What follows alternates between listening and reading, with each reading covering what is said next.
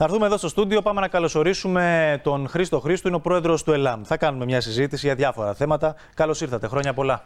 Χρόνια πολλά, ευχαριστώ για την πρόσκληση και χρόνια μας πολλά. Και χρόνια μας πολλά, γιορτάζαμε. Και σε όλο τον κόσμο. και σε όλο τον κόσμο.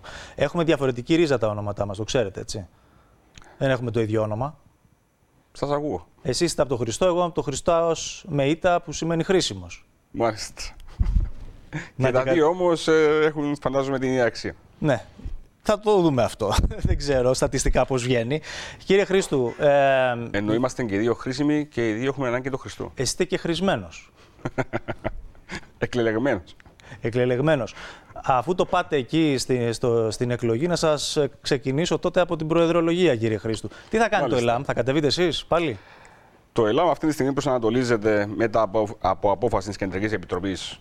Ε, τον περασμένο Νοέμβριο είχαμε σχετική συνεδρία στο να έχουμε δικό μας υποψήφιο.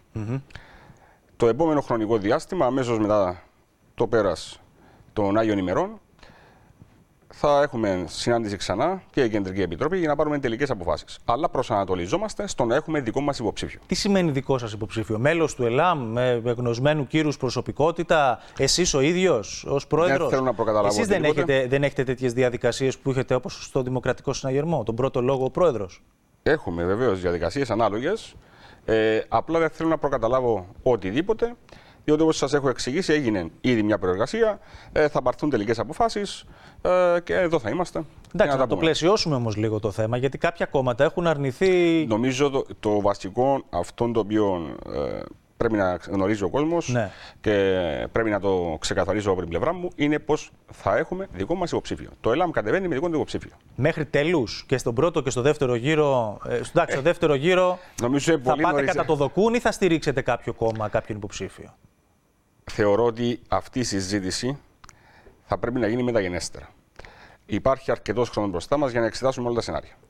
Το σημαντικό για εμάς είναι αυτή τη στιγμή ο πρώτος γύρος και η δική μας υποψηφιότητα. Mm-hmm. Δεν μπορούμε να εξετάζουμε σενάρια του δεύτερου γύρου εφόσον δεν έχει προηγηθεί ο πρώτος και από τη στιγμή που, όπως σας είπα, διεκδικούμε και εμείς ε, σε αυτές τις εκλογές ρόλο. Πιστεύετε ότι θα έχετε πιο ανεβασμένο ποσοστό σε σχέση με την προηγούμενη φορά; Είναι κάτι δύσκολο να εκτιμηθεί αυτή τη στιγμή. Ο στόχος μας είναι να έχουμε ένα μεγαλύτερο ποσοστό. Όμως, όπως καλά γνωρίζετε, η κάθε εκλογική διαδικασία είναι ξεχωριστή. Η κάθε εκλογική διαδικασία έχει τις δικές της προκλήσεις και ιδιαιτερότητες, οι οποίες θα πρέπει να συνεκτιμηθούν. Εμείς ετοιμαζόμαστε αυτή την περίοδο να μιλήσουμε στην κοινωνία για τα θέματα τα οποία θεωρούμε ότι πρέπει να απασχολήσουν την προεδρολογία mm-hmm. ε, και είμαστε έτοιμοι να παρουσιάσουμε ένα συγκεκριμένο πολιτικό πλάνο και ένα πολύ συγκεκριμένο πολιτικό πλαίσιο. Αντιλαμβάνεστε Άρα, πάντως... θα προβάλλουμε θέσεις. Άρα θα πάτε με πρόγραμμα. Βεβαίως. Αντιλαμβάνεστε πάντως ότι το έργο των ψηφοφόρων που, προσπαθείτε, που θα προσπαθήσετε να μαζέψετε είναι δύσκολο. Μέχρι στιγμής έχουμε μόνο δεξιούς υποψηφίους ή ενδυνάμει υποψήφιου, εκ των οποίων και ο ένας ενδυνάμει αντιομοσπονδιακός, ο κύριος Γιώργος Κολοκασίδης. Ο κάθε άνθρωπος και ειδικά το, η κάθε πολιτική δύναμη έχει δικαίωμα να διεκδικήσει το αξίωμα της Προεδρίας. Ε, από εκεί και πέρα το τι θα πράξει οι υπόλοιπες πολιτικές δυνάμεις είναι δικό τους θέμα. Ε, φυσικά σε αυτόν τον, τον αγώνα, αν θέλετε να τον ονομάσουμε έτσι, αναμένεται να υπάρχουν αρκετοί υποψήφοι. Είναι καλό για τους πολίτες, mm-hmm. θα έχουν αρκετές επιλογές. Όμως από την πλευρά μας, εμείς προτάσουμε πράγματα τα οποία εδώ και χρόνια διακηρύττουμε. Δεν θυμηθήκαμε σήμερα να διακηρύξουμε κάτι. Και από εκεί και πέρα, όπως σας είπα, είμαστε μια πολιτική δύναμη η οποία σε κάθε εκλογική αναμέτρηση έχει ανεβασμένα ποσοστά. Άρα ε, έχει μια συνέχεια αυτών των οποίων ε, σαν ΕΛΑΜ διεκπεραιώνουμε τα τελευταία χρόνια και δεν είναι μια περιστασιακή κατάσταση για να εκμεταλλευτούμε τυχόν ε, συμμαχίες μετέπειτα ή για να διεκδικήσουμε απλά κάποιες καρέκλες. Είναι ένα πρόγραμμα, ένα πολιτικό πρόγραμμα και μια συνέχεια στο χώρο. Πάντως, σας έχουν κατηγορήσει όσον αφορά στις συνεργασίες ότι ακολουθείτε κατά πόδα στον κύριο Αβέροφ Νεοφίτου. Και στους προπολογισμού πέρσι, ε, δεκανίκη σας είπανε του Δημοκρατικού Συναγερμού. Γνωρίζω τι μας είπανε. Ε, γνωρίζω και τι μας αποδίδουν. Και όχι μόνο εξ αριστερών, ε, και εκ δεξιών ήρθε η κριτική. Α, είναι μια ευκαιρία λοιπόν να απαντήσουμε σε όσους μας ασκούν αυτή την κριτική.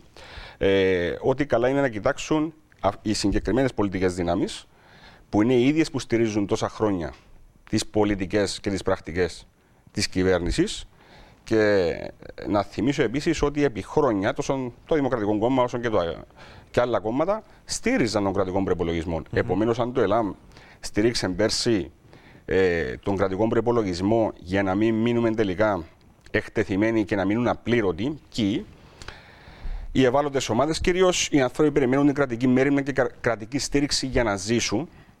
Ενώ φέτος αποδείξαμε ότι, όπως είχαμε αναφέρει και στο παρελθόν, κάθε φορά εξετάζουμε τα πράγματα διαφορετικά. Φέτος καταψηφίσαμε τον κρατικό προπολογισμό. Όχι για να μείνουν απλήρωτοι αυτοί που έχω αναφέρει προηγουμένως, αλλά ακριβώς για να στείλουμε ένα μήνυμα στην κυβέρνηση πως θέματα όπως το μεταναστευτικό, ε, όπως το ζήτημα φυσικά, το, το εθνικό μας ζήτημα, το κυπριακό, mm-hmm. όπως τα θέματα της πανδημίας κτλ., για τα οποία εμείς έχουμε συγκεκριμένη θέση και άποψη, περιμένουμε να εξεταστούν σοβαρά. Ναι, αλλά θα σου πει ο άλλος εκ του ασφαλούς, αφού περνούσε ο προπολογισμό, τον καταψήφισες, κύριε Λαμ. Ε, όταν ήταν όμως και είχε ανάγκη έτσι, μια, ένα πάτημα για να μπορέσει να περάσει στην κόψη του ξηραφιού, πήγες και το ψήφισες. Και εξηγώ πω πέρσι εμείς δεν πρόκειται να τιμωρήσουμε την κοινωνία για να ικανοποιήσουμε δύο κόμματα της αντιπολίτευσης που θυμήθηκαν να κάνουν πέρσι αντιπολίτευση εν ώψη των βουλευτικών εκλογών. Ε, αν θυμάστε, είχαμε λίγους μήνες τότε. Ναι. Αυτό είναι το πρώτο ζήτημα. Όταν θέλεις να κάνεις σωστή αντιπολίτευση, θεωρώ ότι πρέπει να έχει και μια συνέπεια το λόγο σου και τον έργο σου. Και όχι να είναι απλά και μόνο μια ε, προεκλογική πράξη. Από εκεί και πέρα έχουμε εγκριθεί όλοι τον περασμένο Μάιο. Και αυτοί οι οποίοι μας έχουν κατηγορήσει έχουν βρεθεί με μειωμένα ποσοστά και μειωμένες βουλευτικές έδρες κάποιοι. Ενώ αντίθετα το ΕΛΑΜ διπλασιάστηκε. Επομένως η απάντηση των πολιτών και της κοινωνίας έχει δοθεί. Σήμερα, και ε, επειδή αναφέρατε ότι εκ του ασφαλούς το στηρίξαμε, θέλω να το αναλύσω λίγο για να γίνει πλήρως κατανοητό. Ναι. Εμείς δεν πήγαμε με στόχο φέτος να κόψουμε τον κρατικό προπολογισμό. Παραδείγματος χάρη τι δαπάνες για το Υπουργείο Αμήνα τι έχουμε στηρίξει. Πήγαμε όμως με στόχο να στείλουμε ένα μήνυμα στην κυβέρνηση εκμεταλλευόμενη την περίπτωση του κρατικού προπολογισμού. Άλλωστε, ο κάθε κρατικός προπολογισμός, το τι θα πράξει το κάθε κόμμα, είναι μια πολιτική πράξη. Δηλαδή, στέλνεις κάποια μηνύματα. Είναι η ευκαιρία, στο πούμε, των κομμάτων να στείλουν κάποια μηνύματα. Ε, Επομένως, είναι εντελώς διαφορετική περίπτωση από αυτό που επιδίωξαν πέρσι να εφαρμόσουν Μάλιστα. το ΑΚΕΛ και το ΔΙΚΟ.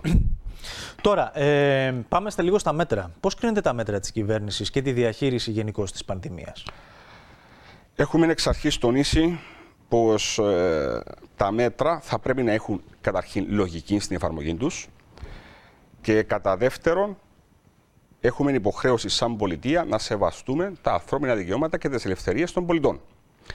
Υπάρχουν δύο σχολές σκέψης, ας πούμε, δύο φιλοσοφίες γενικότερα στον κόσμο. Να εφαρμοστούν τα απαραίτητα και ελάχιστα μέτρα για αντιμετώπιση της υγειονομικής κρίσης ή να εφαρμοστούν πολύ αυστηρά μέτρα. Η κυβέρνηση αποφάσισε και με τη στήριξη όλων σχεδόν των κομμάτων, γιατί κανένας δεν μίλησε, ε, να πάρει πολύ αυστηρά μέτρα. Αυτά τα αυστηρά μέτρα δεν μας έχουν οδηγήσει στο να τελειώσει η πανδημία, η οποία δεν μπορεί να τελειώσει, γιατί μιλούμε για ένα συγκεκριμένο ιό, ο οποίος συνέχεια μεταλλάσσεται και εξελίσσεται, άρα συνεχώς βρισκόμαστε σε νέες προκλήσεις. Δεν, δεν είμαστε αντίθετοι στο να υπάρχουν μέτρα. Ναι. Πρέπει όμως αυτά τα μέτρα να εφαρμόζονται με γνώμονα ότι υπάρχει μια κοινωνία στην οποία μπορεί να δημιουργηθούν και ψυχολογικά προβλήματα και υπάρχει και μια οικονομία η οποία θα πρέπει να δουλέψει. Παραδείγματος χάρη αυτή τη στιγμή ειδικά οι χώροι εστίασης στα κέντρα αναψυχής, βρίσκονται σε πάρα πολύ δύσκολη θέση. Ναι, το συζητούσαμε και προηγουμένως. Έχουν ε, τεράστιες απώλειες εσόδων και ξεκινά η αλυσίδα. Μετά ότι οι εργαζόμενοι σε αυτούς τους χώρους θα πρέπει να επιβιώσουν. Πιθανόν κάποιες επιχειρήσεις να αναγκαστούν να κλείσουν Έλα, και να το, κολλήσουν αυτό το στοίχημα είναι από την αρχή για όλους. Δεν είναι τώρα καινούριο. Ε, ναι, αυτό όμως που λέω εγώ είναι ότι πρέπει να βρεθεί μια ισορροπία. Και ε, εμείς από την πρώτη στιγμή έχουμε εντονίσει αυτή την ανάγκη και έχουμε εγκαλέσει και το Κοινοβούλιο να πάρει θέση. Ναι. Το Κοινοβούλιο μέχρι σήμερα δεν έχει πάρει καμία στην ουσία θέση. Καλώς οι ανεμβολίαστοι μένουν έξω από τους χώρους εστίασης. Όχι, διαφωνώ πλήρως. Η θέση του ΕΛΑΜ από την πρώτη στιγμή ήταν όχι στον υποχρεωτικό εμβολιασμό και όχι γενικά στην υποχρεωτικότητα. Ναι. υποχρεωτικότητα. Δεν μπορεί ένα κράτος, μια πολιτεία, να αναγκάζει τους πολίτες τους να προβούν σε μια ιατρική πράξη χωρίς ήδη να το επιθυμούν ή να έχει ε, καταφέρει η πολιτεία να περάσει αυτά τα μηνύματα. Ναι, αλλά δεν υπάρχει υποχρεωτικότητα αυτή τη στιγμή στην Κύπρο. Υπάρχει, σε άλλες χώρες. Υπάρχει αποκλεισμός. Υπάρχει πίεση προς τον εμβολιασμό. Εντάξει, αυτό είναι υπάρχει δεδομένο. Και ερωτώ εγώ για τη λογική της κυβέρνησης. Μα αποκλεισμός υπήρχε και όταν μαζεύαζαν Ακούστε μέτρα με. διακίνησης Ακούστε με, αν της ε, κυκλοφορίας. Σε, ε, σε αυτήν την περίπτωση διαχωρίζουμε τους πολίτες σε δύο κατηγορίες. Εμβολιασμένοι, ανεμβολιαστοί. Θεω, το θεωρώ λάθος. Ναι. Εκ μέρους του κράτους αυτόν τον διαχωρισμό. Οι πολίτες πρέπει να αντιμετωπίζονται ενιαία. Είναι ένα σύνολο. Δεν είναι σκοπός του, του κράτους να τους διαχωρίσει σε τάξεις ή καταστάσεις. Το δεύτερο. Η, η Κύπρος αυτή τη στιγμή εφαρμόζει αυστηρά μέτρα για τους ανεμβολίαστου, αλλά ταυτόχρονα αφήνει ανοιχτά τα οφράγματα. Ποια είναι η λογική; Οποιοδήποτε μπορεί να περάσει στην κατεχόμενη Κύπρο και να πάει οπουδήποτε και μετά να επιστρέψει πίσω.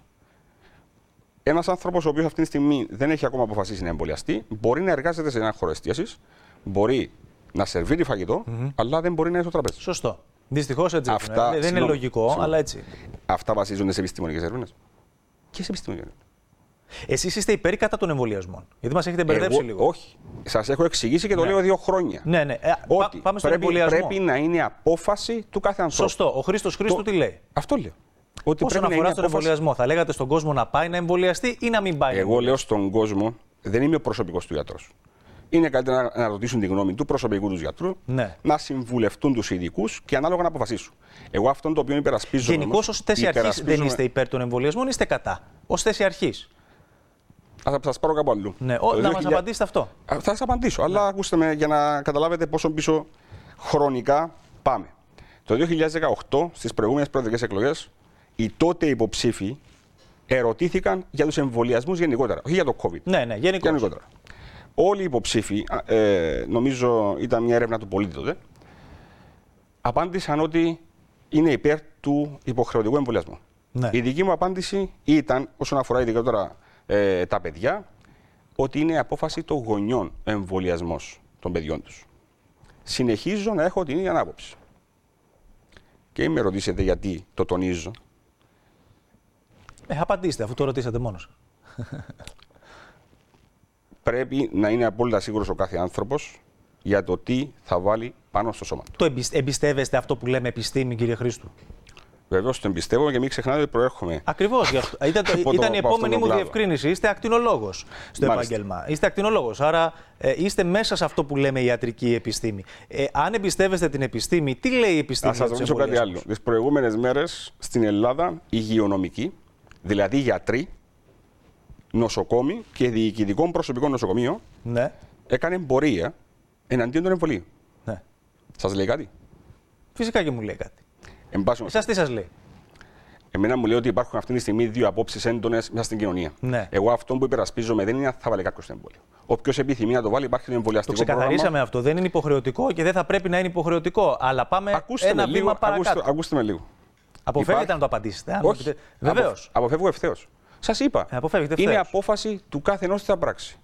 Έχουν λόγο οι πολιτικοί να μπουν στον κάθε πολίτη αν θα εμβολιαστεί, όχι.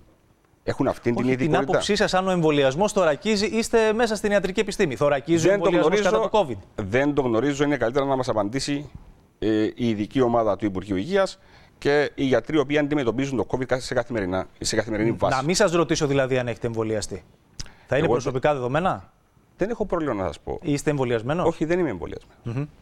Γιατί δεν το έχω αποφασίσει ακόμα. Αλλά αυτό το οποίο τονίζω είναι το εξής. Δεν είναι θέμα εμβολιασμένων και ανεμβολίαστων.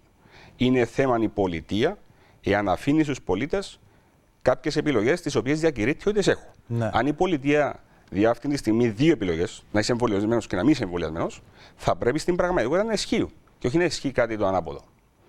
Και, εν πάση περιπτώσει, υπάρχει και μια άλλη πτυχή που το κράτος θα πρέπει να δει. Ε, νομίζω είχατε και σχετική συζήτηση προηγουμένως. Ε, εάν θέλουμε να πολεμήσουμε αποτελεσματικά αυτή την υγειονομική κρίση, χρειάζεται και η στελέχωση των δημοσίων ελευθερίων. Και πρέπει να, Αυτό στα δαπανη... σίγουρα, να στα δαπανηθούν σίγουρα, πόροι, βέβαια. να δαπανηθούν πόροι ώστε να είμαστε αποτελεσματικοί όσο χρειάζεται ε, σε αυτόν τον όλο που περνάει η κοινωνία. Ναι. Και επανέρχομαι σε αυτά τα οποία έλεγα προηγουμένως. Ε, πριν, προ- πριν προχωρήσετε, να απαντήσουμε στα γρήγορα ένα ερώτημα τηλεθεατή. Μάσκες πρέπει να φοράμε ή όχι; Οι μάσκες νομίζω βοηθούν. Ναι. Συνεχίστε. Την άποψή σας επί του θέματος. Ναι. Επαναλαμβάνω όμως, η τοποθέτηση μου, η δική μου είναι πολιτική, δεν είναι επιστημονική. Την επιστημονική δεν, δεν έχουμε λάβει ακόμα. Μα δεν θα σας πω την επιστημονική άποψη.